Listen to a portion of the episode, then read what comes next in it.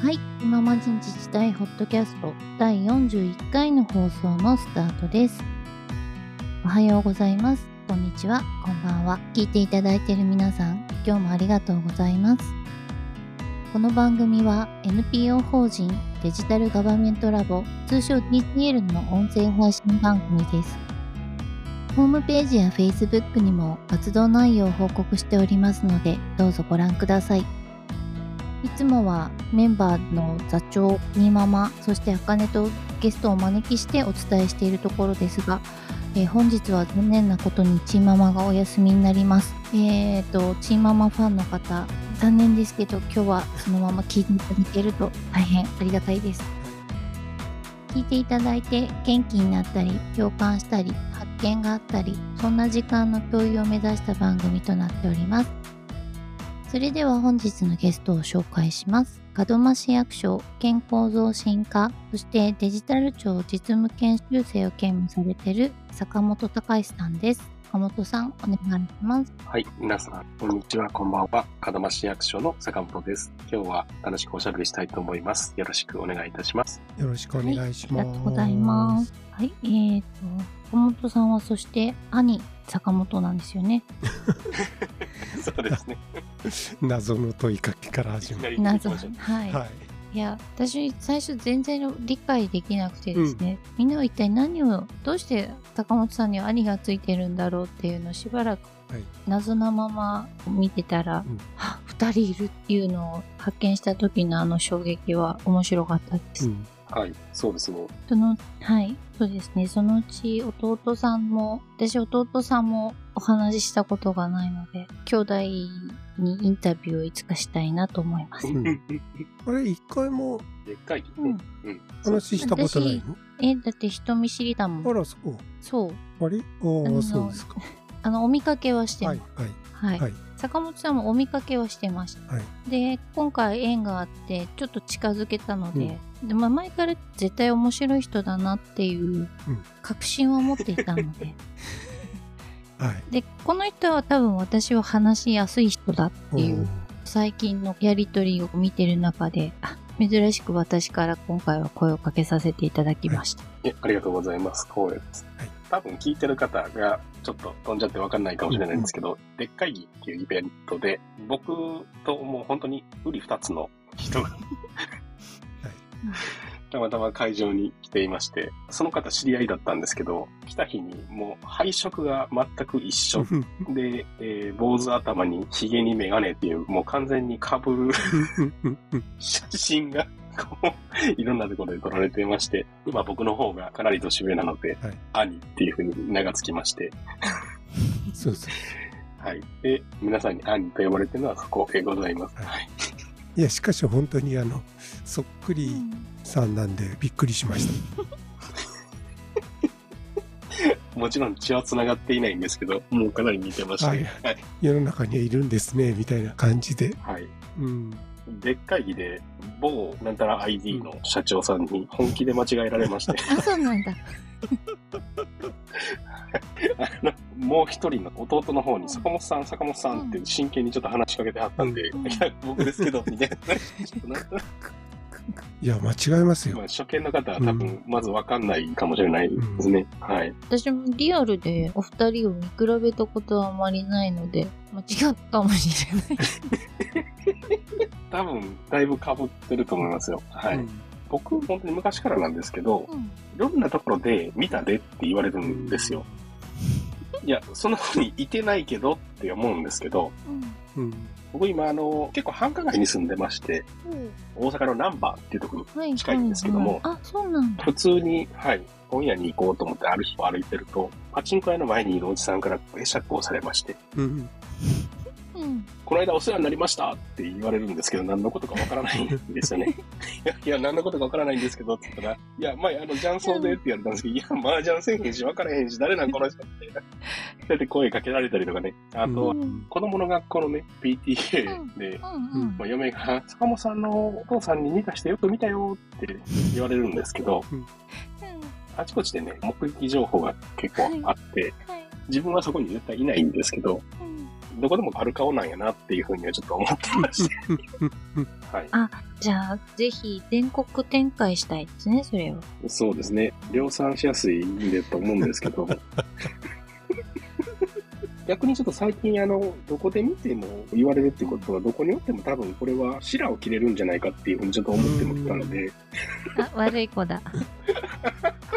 まあ何もしないですけど。ね、なんかそれぐらい言われちゃうんで、うん結構ほんまにどこでもある顔なんやなっていうふうには最近思ってます。なんて言うんですかね。多分声をかけやすいとか、あの、うんと、どちらかというと、熊さん系な親しみを感じなんだと思います。まあね、かなり太ってますからね。じゃあ、じゃあ、あの、何ですか、とっつきやすい。うん。あまあ、言われますけどね、多分フォルムも悪いんで、多分そうなんかなって自分でもちょっと思ってるんですよ。別にあれですよ。ね、何にも言ってないの言っに。てないですよ。いや別にそのあれですよ。ディスってないです。大丈夫です、大丈夫です、大丈夫です。そういうふうによく言われるんで、はい、大丈夫ですよ。うんそんな、どこにでも言いそうな 坂本さんですが、やってることはどこにでも言いそうじゃないです。うん そんなことはないですけど。ねえ何ですかね。一番最初に契約課にいた後、ずっと課は変わりつつも、情報部門系のことされてる感じなんですかね。そうですね。経歴を拝見してると。ちょうど2000年に役所に入りまして、で、うん2000年に入る前に、ちょうど地元の役所だったんですけど、まあ、うちのおかんが、その前の年に、またちょっとこれ、申し込めんで、みたいな感じだったんで、あ、ならちょっと受けてみるわって言って、受けたんですよね。で、ちょうどその時はちょっと門真市役所でニュースというか、あの事件がありまして、なんかあの結構本当にあかん事件がありまして、うん。で、この事件があった場所は物騒やから嫌やなって言ってたら、あそこにちょっと行っちゃいまして、うん。まあ、その場所なんだ。そうなんですよ。契約担当で、そうなんだ そうなんですよ。で、ものの見事にそこに行って、ちょっとまあ、なんちゅうのを引いてんねやって思ったんですけど、でそこから8年間契約をしまして、公共工事の入札を担当しまして、かなり荒く揉まれて、いろんな体験をさせていただき、やっぱり公共工事の世界、地元の土建屋さんなん。で、はいはいはい。はいかなりね、やっぱり大阪ですし、大ハー阪っぽい。ドコアな感じですよね。うんはいはいはいまあ、ちょっとかなりね、荒く揉まれた感じはありましたけども、まあそこで8年過ごし、で、その後情報に移って、13年ぐらいですかね。でも今、今一応健康増進なんだよね。あ、そうですね。3つ目です。そうです、そうです。だって三つか。20年、23年で3つですね。すごいね。あら、私も3つで終わったから。あ、そうです。20年で3つ。あ、でも俺もそうか。でも、うん、うんあ、でもそっか。座長も結局上司系引っ張ってるうん。そう。うんうん。まあ普通、最近はね、最初のうん。こう、震災で取った後は3年、3年、4年みたいな、最初の10年間で。ジョブローテーションみたいなそうそうそうっていうのは崩れることもあるけど、割と頑張ってやってるみたいですけど、その前は結構長かった。まあそうですよね。うんうんうん。震災から1箇所7年も8年も。まあどっちがいいんでしょう。そうですね。うんまあ、うーん、まあでもまあ、その、なんでしょうね、調達事務とか、はい結構基本じゃないですか。だから、その辺がまあまあ、最初やったっていうのは、まあまあ、別に後振り返ってみたら悪くなかったんかなっていうふうには思いますけど、その後やっぱり IT 行った時に、プロポとか、いろんな調達しなきゃいけなかったんで、そういうのでいくと、ベースがそこで築かれてたんで、また良かったなっていうふうには、後からは振り返って思いますけどね。うん。長かったら長かったって飽きてましたけどね。もう来る日も来る日もやらないといけないですから、入札と契約をずーっとやってるんじゃないですか。もうね、なかなか ずっとひたすら入札を繰り返すって結構拷問に近いものがあるので、うん上質部門って契約割と重要なスキルというか、うんうんうん、そうですね。めちゃめちゃやっぱやりますよね。うんね、ちょっと特殊なんで契約部門からはうん。またわけのわかんない契約してるとかって、ああ、うんまあそうですね。大体もう、ジョシスって言っても、あの当時ホストコンピューターだったんで、はいもうその専用品なんで、もうほとんど随契約がもうすごいじゃないですか。だからその処理とかも含めてなんですけど、会見とかもあったりもしますし、随契約ばっかりなんで、その辺どういう風にやるんか、みたいな感じで、まああの、当時移った時の上司数ってもうメンバー的にはほぼほぼ2、3人だったのあで、ーそんなに少なかったんですか？ほとんど一人、はい、一人上司数に近かったですね。情報公開の統計とかと一緒だったんで、統計のグループとか抜けるともうほとんど情報担当って2人、うーん。3人くらいでしたかね。うん。結構だから何でもやらなあかんかったんで、はかなり濃かったですね。日々としてはもうかなり濃かったなとは思いますけどね。僕入った時パソコンがほとんどなかったんですよ。え、そのまだ時代だっけ ?2000 年ですよそうです、そうでねす。。2000年で、はいはい。はい。うん。うちはカーニ1であるかないかぐらいでした。あー2000年って、あ、そっか、俺も電産科にいたな。うん、2000年問題で飛行機が落ちるだとかいろいろ言われたんその頃だ。あまあ、あとは貸し出しでノートパソコン何台かやってるかっていうのと、あとみんなまあ自分で持ってきてるパターンとかが多かったん。でね。で、2008年情報行ってもあんまり数は増えてましたけど、でも持ってきてる話取るから結構多かったんで、とりあえずなんかあの、何でその頃一人に一台パソコン貼り付けろみたいなグループエアを整備しろはい。みたいな感じの動きが結構意見が強かったんで、最初にまずそこをやったみたいな感じが一番最初ですかね。うん。その後、なんかその、ホストコンピューターを分化するっていうことで、住民情報システムの入れ替えというかね、はい。まあそこでなんか、まあ、お祭りのようなはい分が、もうそのおととしの、その、移って、2年後ぐらいにもう入れ替えがやらなきゃいけなかった感じだったんで、結構激しくバタバタと動いてたなっていうのが、まあいい経験でしたけどねう、ん。すんごい忙しかったんですけどね。なんか当時は考えられへんぐらい残業とかもあったんで、はいはいちょうどなんかね、管理職に昇進しちゃったんですよね、その時に。ああ、なるほど。はい。そうなんですよ。サブスク生活がもうそこからちょっと始まりまして、サブスク？はい。サブスク公務員生活がはいもうそこなんですよ。はい。32歳ぐらいの時からサブスク公務員になってまして、足掛けどれぐらいですかね、16年ぐらいサブスクをやってますけど、サブスク公務員とは、サブスク公務員とは、いわゆる管理職ですよね。残業代が全くつかないという。そういう言い方ね。はい。はい。そういうことですよね。サブスク生活がちょっと始まってしまいまして、ね、帰るのも遅いし、うんお金も。っていう残業代も、まあやらなしゃあないな、みたいな感じの、ノリでやるっていうかね、勢いでやる。若さで勢いで乗り切ろうか、みたいな感じのので、お祭りみたいになってましたんで、結構楽しかったですけど、あの頃があるんで、まあ今があるんやなというふうにちょっと今納得して自分をこう納得させてるんですけど、私もオープン館の時は、年末年始でやったんで、うん。ありますよね。1月うん3日稼働とかですよね、大体ね。そうですよ。3日仮稼働で4日本稼働。うん。そうです、そうです。大体そんな感じですよね。で、正月だけ中途半端にね、出るんですよ。特別勤務手当みたいなのが。はいあはいそっか。サブスクにも課金が出るんだ。で、課金が出るんですけど、うん稼働で割ると200円ぐらいなんですよね。え？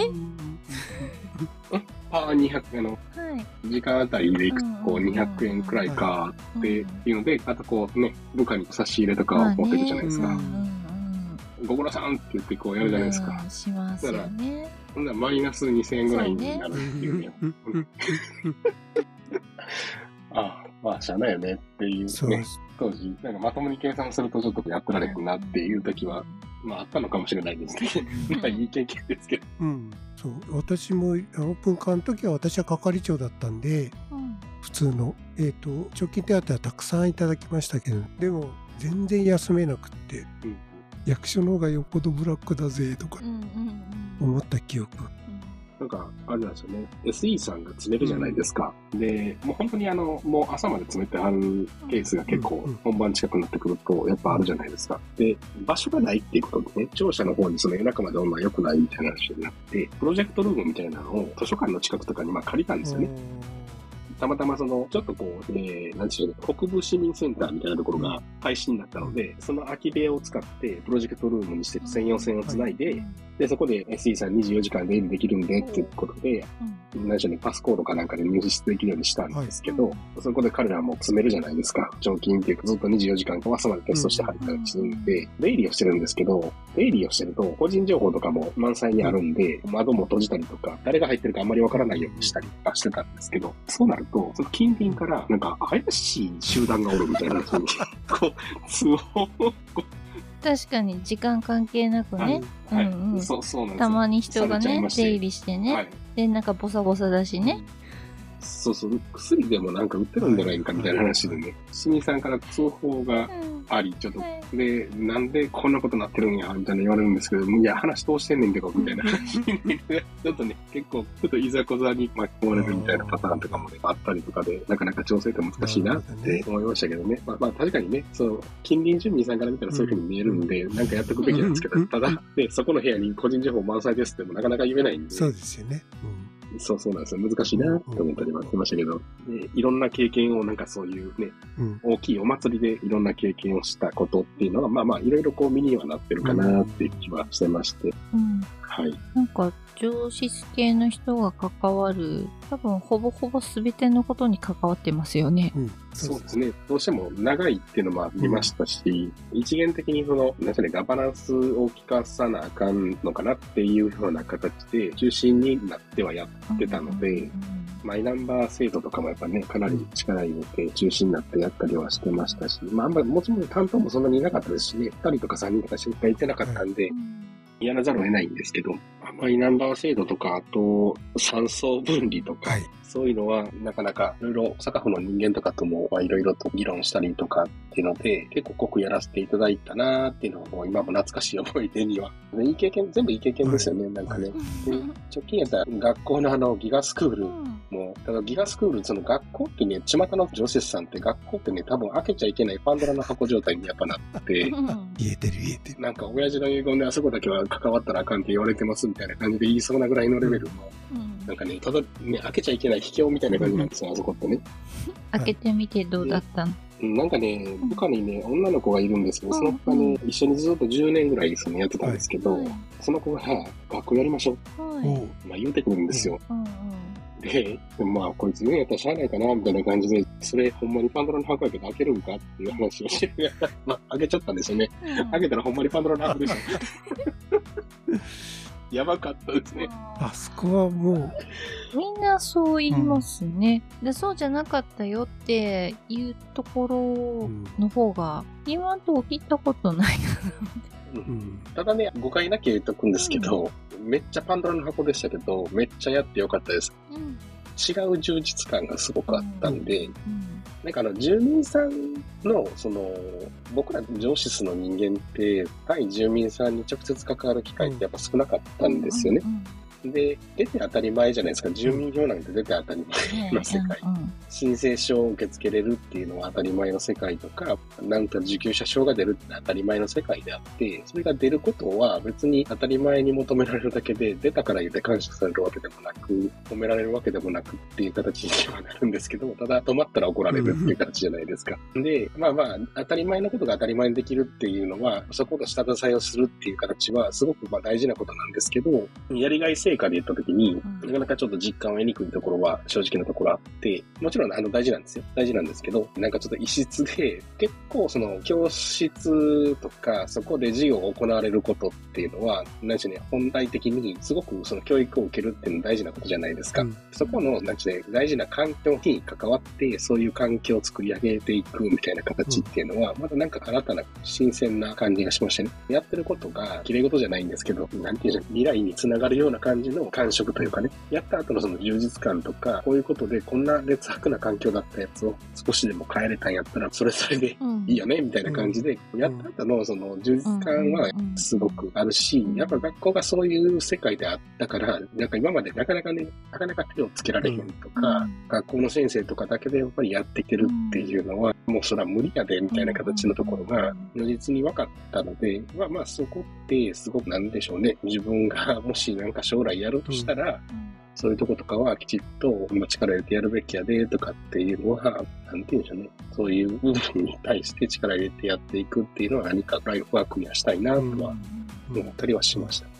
もうなんていうんですか？教育委員会って別の機関じゃないですか？例えばマイナンバー法なんて言っても実施機関としては別なので本当別扱いにしがちなんですけど学校の先生っていうのも都道府県採用だからね、なんて強制的なところで言うとちょっと違うっていうのが入ってきたりとかそうですね。あうんって、パンドラの箱というか、我々首長仏局の方からすると、ちょっと福間伝的な考え方はあるんですけど、まあ、だからといって、本当に、いや、ここ別っていう風にしていいところではないですよね。んそうです。ね。アンコントローラブルっていうんですかね。うん。なかなかやっぱりその、特に小学校の先生だと多分バランスいい感じのイメージがあるんですよ。なんていうんでしょうね。全教科持ってあるじゃないですか。で、割合クラスに深く関わってるんですけど、中学校になるとさらにその専門の先生がいてたりするんで、余計にその、何でしょうね、カオス度が上がるというか、いろんな先生がおられるっていう感じもあって、すごく進んでる学校もあれば、何でしょうね、進んでないというか、なかなか学校でかなりもうアナログやねっていう学校も当然中にはやっぱりあったりはしましたし、まあその辺の学校によって、学校長とか、その教員さんとかによって、いろいろ考え方があったりとか、やり方があるんで、それぞれ結構環境も違うで、あと、それと、あれですよね、学校自体がもうかなり建物自体がものすごく劣化してたりとか、すごくほったらかされてるというか、そういうのとかもあったりして、そういう ICT 化するときに、外壁に光配線をする、光ファイバーを引いてくる、光回線引くんだってなっても、外壁にフックをね、アスベストの関係でなかなか打てないとか、うん。とかそう、そうなんですよ。光ケーブルを、めっちゃマニアックな話ですけど、うん。屋上から配管通そうと思ったら、配管が水たまりの中に埋もれてるとかっていうのとか。屋上の防水が剥げてしまって、何て言うんで。しょうね。うんうん。なかなかこの配管通せんのかみたいな感じの部分があったりとか、うん施設として適切にお金がなかったりとか、まあ、いろんなその財源の問題だったりとか、後回しになったりとかね、先優先すべきものがあるんでっていうところで、うん、正直な話、ベストの状態の学校なんてなかなかなかったりはしたんで、そういう部分でいくと、本来はもっと手を入れて叱るべきっていうか、うん。適切に管理をしなきゃいけないなっていう場面は何個か見たりはしたんで、そういうのがね、明るみになって、きっとこう手当てがされていってるっていうのがいいことなんだとは思いますし、うんそれが先につながるんだったらやっていいのかなっていう気はしますけどね。各シートのね、僕が情報時代に知ってる方とかが、昨日になんかどんどんその教育部門とかに移動されたりとかしていたんで、うんまあまあ、そういうのが分かって人員をそっちに割いてっていうことも行われてるのかなっていうふうには、今は思いますね。うんうんだんだんだんだんそんな感じにはなってますよね。まあ、教育はやってよかったなぁとは、はい、ありはします。うん上の教育を出していないかというふうには思ってますが。ギガスクールみたいなのが入ってきて、うん学校単体で教育委員会だけでやりきれないものも増えてきたので、うんそうですね。うん我々がも、うん、首突っ込まないとなかなかねっていうところが増えたのがいいようにいい方に流れていくといいんじゃないかなとかって思います。うんそうですね。まあ、学校が終わった頃にちょうどあの新型コロナがいまして、うんで、初めはちょっとこう、新型コロナのその、何でしょうね、体制がなかなかうまく構築ができてなかったので、そのヘルプみたいな形でね、ちょっと日中ちょっとどんな感じか、そのシステムの面とかも含めてなんですけど、そういうヘルプに行ってたんですけど、ヘルプに行ってるとだんだんミイラ取りがミイラになるような感じで、だんだんだんだんそこに常駐せざるを得なくなってまして、うん。で、最終的にそこに兼務がついて移動になったんですけど、で、その時、そうなんですよ。様子を見に行ってたら、だんだんだんだんと、最終的には兼務がついて、あ、その兼務が最初について、その後はまあ本格的に、はい。えー、2021年の10月ぐらいですかね、に正式に内示が出て移動になりまして、えーで新型コロナワクチンの、はい、はい。うんそうですね、担当になってます。その行き始めた頃から、ちょうどその時に VRS っていうシステムがうん。ありまして、ロゴチャットやら、なんやら、いろいろ他の自治体さんと、なかなかそのもうコロナでしたんで、その接触の機会がなかなかないから、そういう SNS のツールとか今までも業務で全然使ってなかったんですけど、恥ずかしながらほとんど LINE をやったことがなくて、その頃も。LINE すら使ったことがなくて、うん。で、そこから LINE はもちろん使ってるんですけど、で、Facebook とか、はい。当然、ツイッターなんかも当然全然使ってなくてっていう話だったんで、アンバランスな人だったんですけど、いろいろ買うようになって、横展開で情報を自治体さんとやり取りするようになったのは、そのロゴチャットとかあんなのはきっかけかなっていう思ってます。で、あと、オンライン市役所っていうのがあって、はい。オンライン市役所とかで横展開でいろんな自治体さんと情報交換するようになって、僕がなんかその、保健師さんが現場でうん。コロナの時に、全然その担当してたのは保健師さんなんですけど、はい。保健師さんって基本あんまりそんな事務なんか全然しないんで、うん。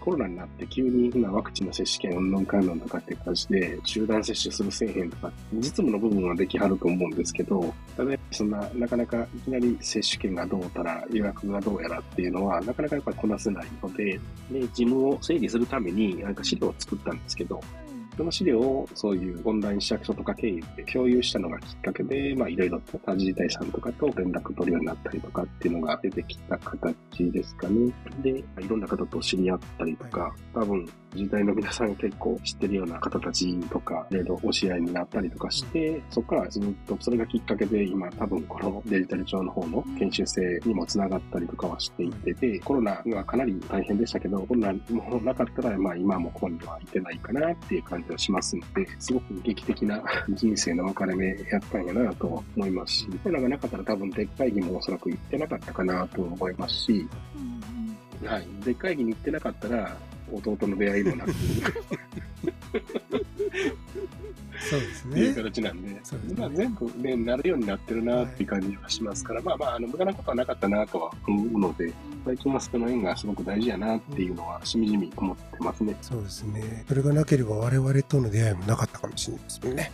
そうなんですよ。うんずっとコロナになるまで、あんまり LINE すらやってなかったような人間なので、うん ほとんど SNS を使ったことがなかったような人間だったので、ものすごい劇的な、うん自分にとっては劇的な変化やったなとは思ってます。我々なんかにしても、ファーストウェーブがマイナンバーで、で、当時は SNS もまだ走り的な人がやってるツールみたいなとこあったんですけど、で、それが今回のコロナでわっと広がってっていうところがすごく大きいのかなっていうふうに、そこで、そう、オンラインをつながっての人のつながりっていうのが広がってきた気がしますね。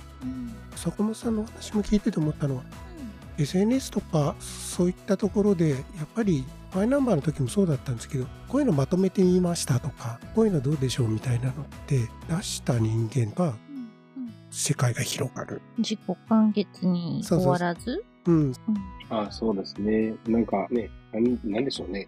ギギブ、ギブギブの精神みたいな感じですよね。なんかね、そう別に、うん、なんか役に立っちゃいいんじゃないみたいな感じでやったら、結構ね、なんか同じ悩み抱えてる方は結構おったりとかするっていうのは、よくよく分かったなっていう感じはしてました。だからまあまあ、今もそうですけど、今ね、そこに対して活動ちょっとできてなかったりもしますけど、いろんな方と出会って、まあいろんな刺激があってっていう形はすごくあるので、外に出てみると、13年、14年ぐらい教室に出て、ある程度その市役所のことは把握はしてるなとは思いつつ、その外に出るとね、もっともっとあの 理解されてる方とかすごい方がたくさんおられるうんじゃないですか。なんかそこはすごく本当に、その出会いもすごく良かったなとは、うん、思いました。あの、ものすごい、うん、この人ちょっともう公務員じゃなさすぎんねんけど、みたいな人とかも、うんやっぱり似てるんですけどね。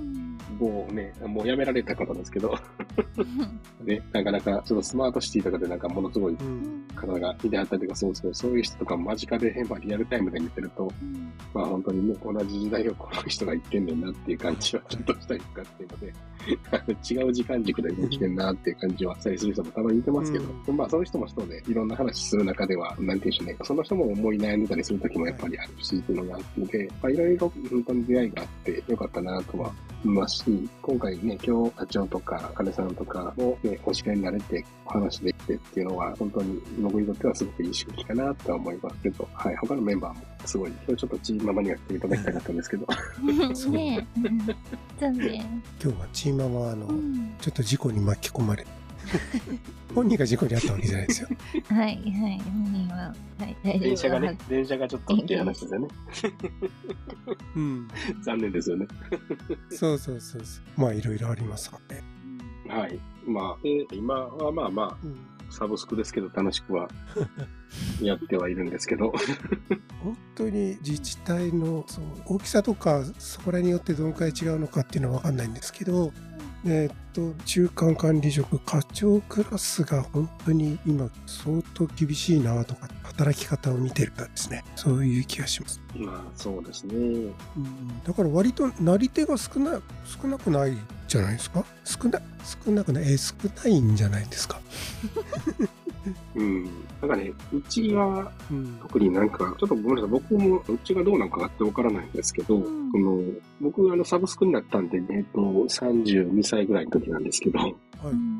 早いですよそのね。時、あそうそう、うん係長、課長補佐なんですよね、それって。うん。で、門間の場合はなんか課長補佐から残業が続かない感じになってまして、うん。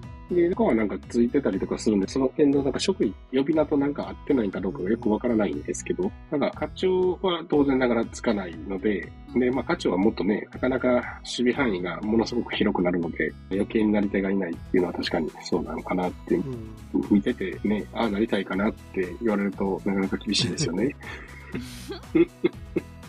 なかなかの重責ですよね、うんみたいな感じにはやっぱりなっちゃうので、うん、まあさっきのあの、災害対策もしっかりなんですけど、担う重責、職責がね、うん。いきなり桁違いに上がるので、なかなかやなっていうのは思ったりはしますね。うん。まあ、民間さんとかとやっぱね、その、利益を上げなかったりとか、そういう成果っていう部分がうん。なかなか見えにくいですしね、うん余計にかなっていうのがあるんですけど、評価分がどうしてもなかなか反映されてるのかなっていう感じは、個人的にはちょっと思ったりはしますので、なかなか馴染まないですよね。昔から見てるとですけど。なんで、若干あの、暗めになってきましたんで。はい。そうですね。じゃあちょっと分かる話題にしましょう。わかる分かる話題にしましょうか。ですね。最近やってることは、資格試験の勉強に熱が入ってます。いただいてるんですか？僕なんかあの、なんて言うんでしょうね。やってきたもんを形にするっていうのが、分かりやすいのが資格だったっていうのもちょっとあって、うんこまめに受けてはいるんですよね。で、やってるうちにだんだんちょっとハマってきちゃって、はい。今、あの、なんか嫁さんもね、それ見てたらやり始めちゃったんですよね。で、奥さんも奥さんでなんか、なんだろうな、登録販売士とか、薬の販売士ですよね。はい。つい最近やったら全然日常で使わへんやんって言うんですけど、見物の取り扱いのやつ受けたりとかね。なんかね、うん、なんか夫婦で割合ハマってるっていうか、僕は僕で仕事に関係あるというか、セキュリティのやつをやったりとか、最近はですね、AWS とかがあるんですけど、うん。うんクラウドの資格とか、本当にベンダー資格とかを取ったりとかっていうのに、こうちょっとハマりつつあるので、資格取ったから評価されるかどうかはわからないんですけど、なんか取らないと気持ち悪くなってきちゃって、なんか若干、うん、病気。く、まあ、あの、病気だ。モチベが保てる唯一のあれかなっていうのがちょっとまあなんかわかりやすいんで、取れてる取れてないっていうのが、うんうんうんうん。っていうのがあって、まあまあ、はい。意外に長続きしてるんで、頑張ってるかな、みたいな感じですね。ちょっと今、うん。議会でバタバタしてたんで、11月、12月でまた受けたいやつがあるのはあるんですけど、はい、頑張ろうかなっていうぐらいですかね。うん。まあまあ、うん。いつか役に立つかもしれへんなとは思うんですけど、そこはどう言えないですね。そうですね。なんか漠然と勉強をうん学んでいかなきゃいけないことってね、いっぱい常にあるけど、それが、まあ、資格っていう形になると自分でもわかるし、それを他の方にも伝えやすくなりますからね、持ってるとかいうのと。うん。結構役所の仕事って資格試験とつながる業務が割と多いので、うん職場の同僚なんかにも言われたことあるんだ。もったいないっすよねとかって言って、持ってないのが？あいやせっかくそれに関する基礎的な勉強を仕事でさせてもらえるんだから、はい。資格試験受けて取った方がいいじゃん、うん。そう。もったいないじゃんって。前向きだ。うん、そういう話を若い頃にも聞いて、ああなるほどねとかって思って、うん。まあ、私も時間が許す限り取りたい派なんですけど、うんね、ベーシックの部分を仕事を通じて勉強させてもらえるじゃないですか。だからあともう一息みたいで割といろんな試験取れる業務が多いですよ。そうですね。まあまあ、そうやってね、モチベがちょっと続くというか、モチベをなんか保つためにライフワークみたいな形に最近ちょっとなってっちゃってるんで、まあまあまあ、趣味の一環でいいかなっていうのが、まあまあ、ありますかね。うん。それがあのあんまり給料には反映しないっていうのは あるんですけどあ、そこ言っちゃった。言っちゃった。座長言っちゃった。まあでもそれ考えて取っててもなんか面白くないかなっていう気もしないでもないですけどね。なん。か、ただね、あの、結構最近知り合ったやっぱ民間の方とかに聞くと、結構ね、お金出んねんなっていうので、ちょっとびっくりしたりとかは。最近なんかね、いつやったかな？うん。前確か僕も調べてみたんですけど、例えば広島県とかだったら、はい。取ってから10年、なんか手当がつくんですよ。うん例えば IT ストラテジストみたいなやつとかやったら取るじゃないですか。取ってから10年間毎月5万円出るみたいな。すごいな。うんすごいですね。うん。結構出ます毎月5ね。万ってすごいですね。結構出ます。うん。なんかそんな感じのうんすごいねな気がしていて、うん、そういうのってなかなかね、観光庁やらなかったりするけど、ほんまに職員が持ってて、なんかその業務っていうかね、そこのなんか工場につながるようなやつなんやったら出したらいいのになと思ったりはしますけどね。あ別にね、業務に関係ないやつやったらあれなんでしょうけど、業務に関係あるようなやつやったら出してあげたらいいのになと思ったりはね、その、結構負担じゃないですか。なんかライフワークみたいになったら別ですけど、ね、重い腰上げて、うん。子育てもしてる中で勉強しようかってなかなか大変なんで、そういう若い世代とかがね、やる気出してもらうとか、そういうモチベーション上げてもらうんやったら、そういううん。ね、補助制度みたいな充実しないと、公務員も少し、ね、うん。人が獲得するのがだんだん難しくなってると思うんで、そういうの手当てしていかなきゃいけないんちゃうかなと思ったりはしますけどね。うんまたなんかね、そういう仕事絡みで取れる人は取ったりして、で、その後何も出ないと、じゃあその資格使って民間行っちゃおうとかっていう人もうんね、出てくるとも限らないっていうか、もう出てきてるかな。なんか最近のその動きはすごいですよね。知ってる方がどんどんどんどんそうですよね。外に行ってるパターンが多いのが多いので、うん。なんか手を打たないとそういう動きが止めれないのかなとも思ったりもするんですけど、うん。なかなかね、そこは人事の制度を、いろいろとこう公平性とかいろいろ考えなあかんとは思うんで、なんとも言えないんですけど、それで広島県とかでもやってるんやったら、やったらいいんちゃうんかなと思ったりは、別に単純な頭では思ったりはしたんですけど、うん。はい。まあね、そういうのは、はい、最近趣味にして、ちょっとやったりはしてますね。あと、そうそう、なんかあとは、なんでしょうね。うん。うん、その関連で本屋巡ったりとかするのは、散歩っていうか、うんパトロールみたいな感じになってますね。うん、そうですね。で本屋に行ったら、最初に資格書コーナーのところ行くんですか？視覚証のコーナーに来ますね。あ、やっぱそうなんだ。そうそうそうそう。あと、まあ、文具とか見てもすぐ道なんで、うんうんあの結構家が、だしね、難波の方なんで、割合でかい本屋があるんですよね。だからまあ、行くと、うん何気なし何も用もないけど行ってるみたいなパターンも結構うんうんあったりはするんで、もうほとんどパトロールですよね、多分ね。うん繁華街に住んでるからこその散歩圏内ってことですよね。あ、そうそうそうそうなんですよね。時間は潰せるし、まあ、いっか、みたいな感じで行くんですけど、子供連れて行ったりもしますし、子供もまあついてくるんでいいかな、みたいな感じで、まあ散歩ありに行ってる感じはありますけど、コロナの前はね、よくラーメン屋さんとかに行くの好きだったので、結構、まあ最近コロナ明けてきて、割合また行けるようになってきたんで、またみんなでラーメン、役所の何人かの仲間とラーメン屋を巡るっていうね、なかなか最後空業みたいになるんですけど、え、一回、一日で何軒も行くの？そうなんですよ。おええそりゃ苦行ですね。そうなんですよ。なんでしょうね。京都とかにね、一番しんどかった時、京都の一乗寺のあたりに、うん。あの、ラーメン屋がたくさん密集してるんですよね。4軒、5軒ぐらいあって。はい、はい、はい。で、えーまあ、有名なお店で、極系って言って、極める鳥って書いてる、鶏かな？鶏って書くような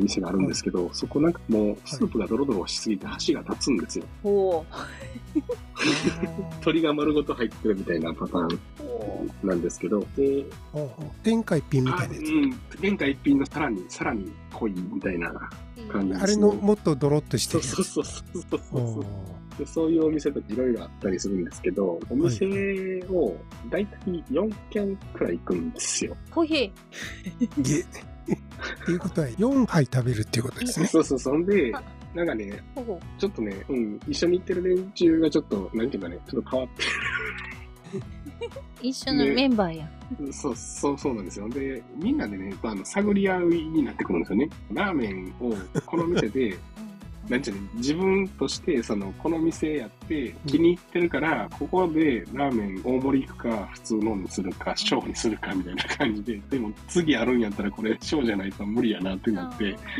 うん。つ次、次どうすんの？次どうすんの？みたいなやつで探り合いをするっていう感じで、で、車に乗ったら、あの、次どこどこに行くとかってみんな、なんか煽り合うんですよね。自分ら限界のくせに。うん。はいはい。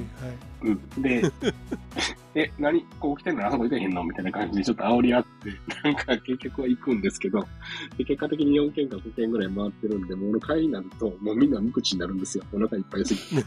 でも、せっかく時間合わせて行ってるから、もうこのタイミングしかないからっていうので、やっぱりその、行く土曜日とかね。食べたいのは食べたいんですよね。うん。食べたいの食べたいんですよ。うんうんうん。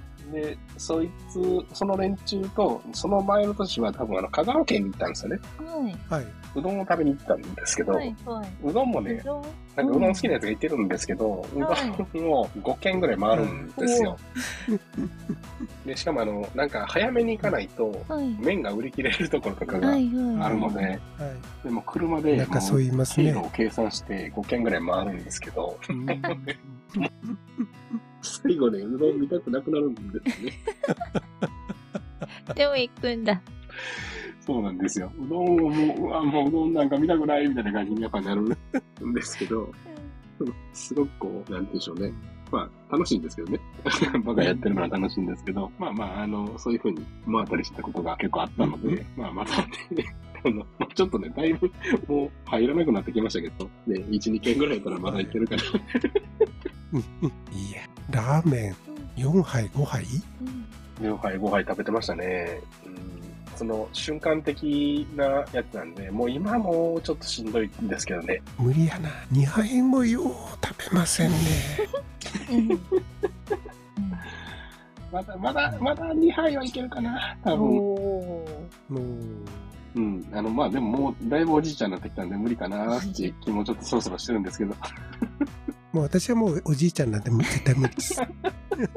そんなことない。まあまあまあ、あの、なんかあのね、こう、うん。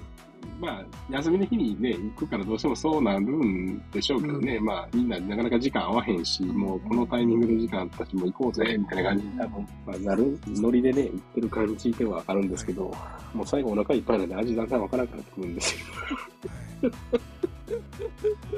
最近あの、ここ、うん。だけど大阪のその難波とかでもラーメン屋がもうあの、すっごいたくさんあって、うんうん、なんかね、やっぱ最近インバウンドで、うんはいはい。外国の方がとにかく多いですよね。はい。うんうんうん外国の方が結構並ばれてるというか、並んでる人見たらほとんど外国の方だったみたいなパターンが結構うんありましてね。なかなかあの、うんそこに混じってってなってくると、もうかなり長蛇の列になるんで、なかなか行けないわっていう。最近、外国の方がね、並ぶんですよね、めっちゃ。前はあんまり並んでなかったのに。あそうなんですよ。大阪はもう、まあ、あの、東京でデジ町の周りとか行った時も大概外国人の方多いなと思ったんですけど、大阪はもうなかなか多いので、ねめちゃめちゃ多いですね。もう異国のようになってますね。えーうん特に僕の家のそばは黒門市場っていうところなので、はい、名前はも聞いた。こう、はい、もうね、ほぼほぼ歩いてる方は、もう日本人はほとんどいないような状態。にと。なってますね。コンビニとかも、もう店員さんもすべて外国の方に近いですし、で、レジに並んでるのも全部、大体はもうインバウンドで旅行から来られた方がほとんどなので、うん。まあ、ね、なかなかちょっとコロナ前とはも本当に、あの、大阪って行った時の、はい、うんど真ん中なんですね。う、ど真ん中ですね。うん。あ、地図見られました？はい。今、黒門って言われて調べた。あそうなんですよ。すごい、もう本当に中心、あれですね、もう今、本当訪日されてる方で、ものすごい賑わってるというか、そうですね。大阪って言ったら行くようなあたりに、もうほぼほぼ近いですもんね。そうなんですよ。大阪はしばらく行ってないから様子がようわからん。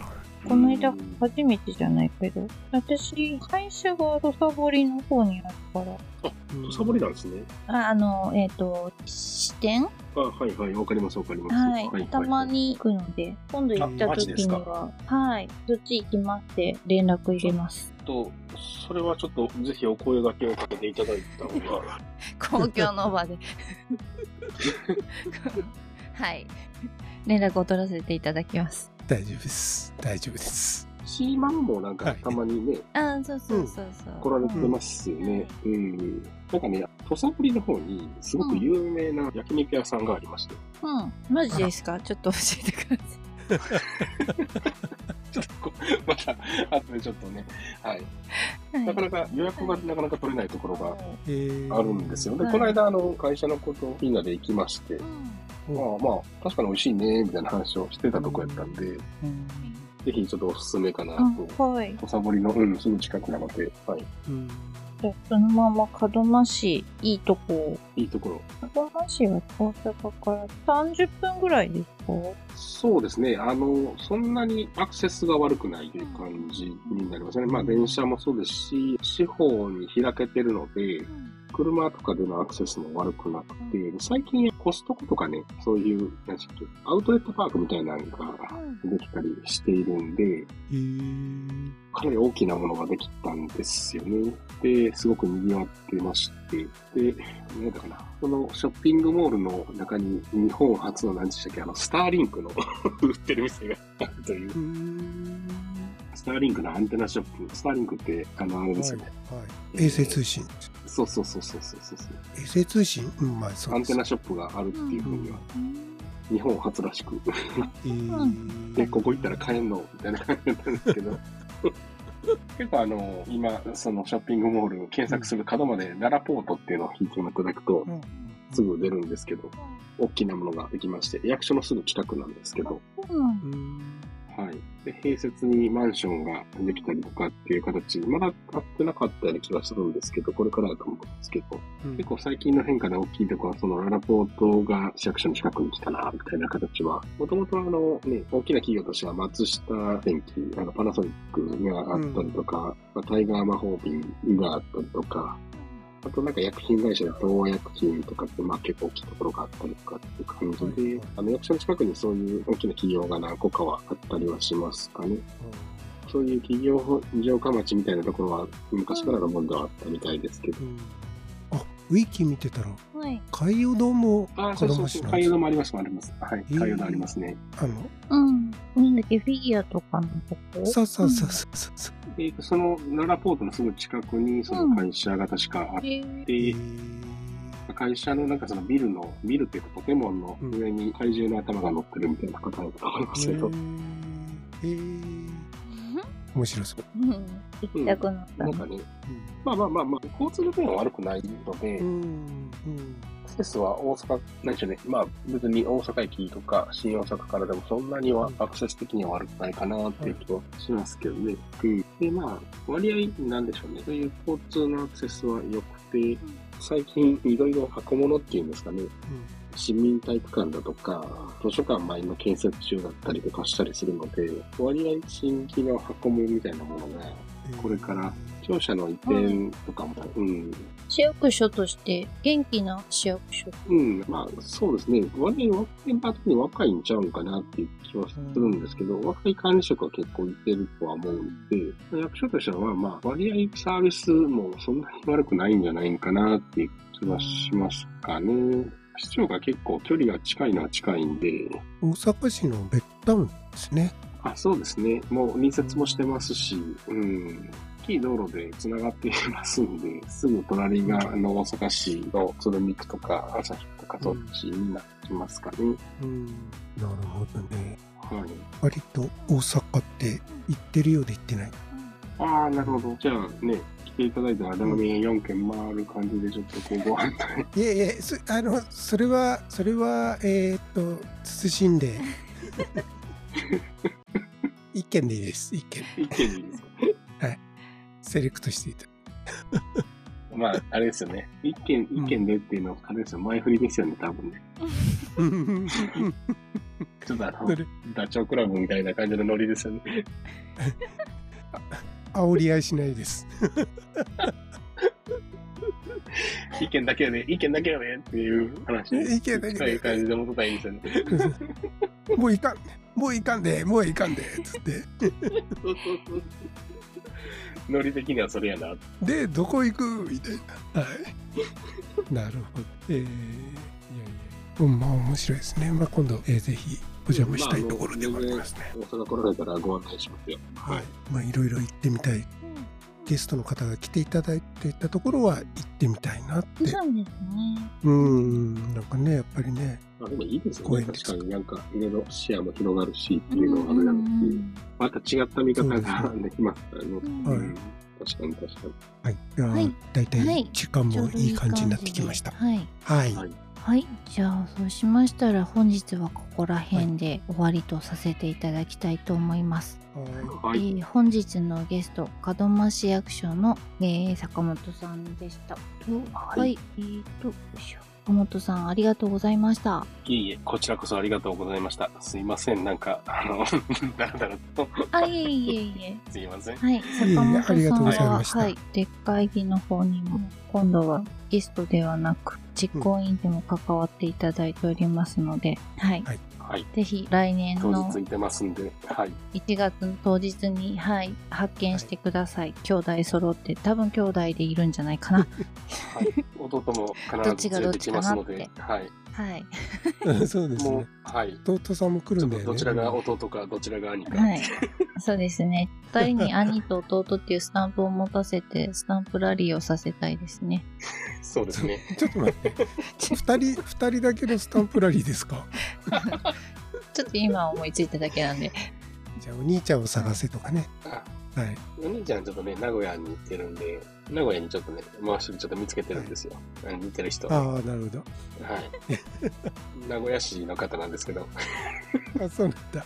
そうお兄ちゃんはちょっとその人に決めて、さらにお兄ちゃんはちょっとその人に決めて兄弟が増えてる。るんですね。はいあ、そうそうそうそうそう。三兄弟になって？はい。ね、当日、ちはい。ょっと何かネタ的に見つけていただければと思いますので、何かあればお声かけていただけたら、はい、はい。喜よびます。ろしくお願いします。我々もスタッフではい。入りますのでよろしくお願いし。ますはい。よろしくお願いしはい、ありがとうご。ざいました。はい。今日はありがとうございました。はい。すありがとうございました。ん？あかねさんの、はい、何お約束があれ入んないのおきあ、ごめん。いしちゃった。あれちょっと待って。えお約束言ってなかった。お約束言ってない上に消しちゃったよ。はい。えっとね、ちょっと待って。おいおい。あだから止まってなかったんだよね。うん。いつも何言ってたか忘れちゃった。言わなかったけどね、出だしの時も久々にカミカミだったね。そうそうそう、噛んだの、噛んだの。どう伝えようかなと思ったら、はい、はい、はい、はい、と、はい、うーん。この番組ではお話を一緒にしていただける方を募集しております。また聞いてみたい内容も教えていただけると嬉しいです。えこちらからもご連絡させていただくことがありますので、ぜひともこちら参加していただければと思います。それではありがとうございました。はい、ありがとうございました。ありがとうございました。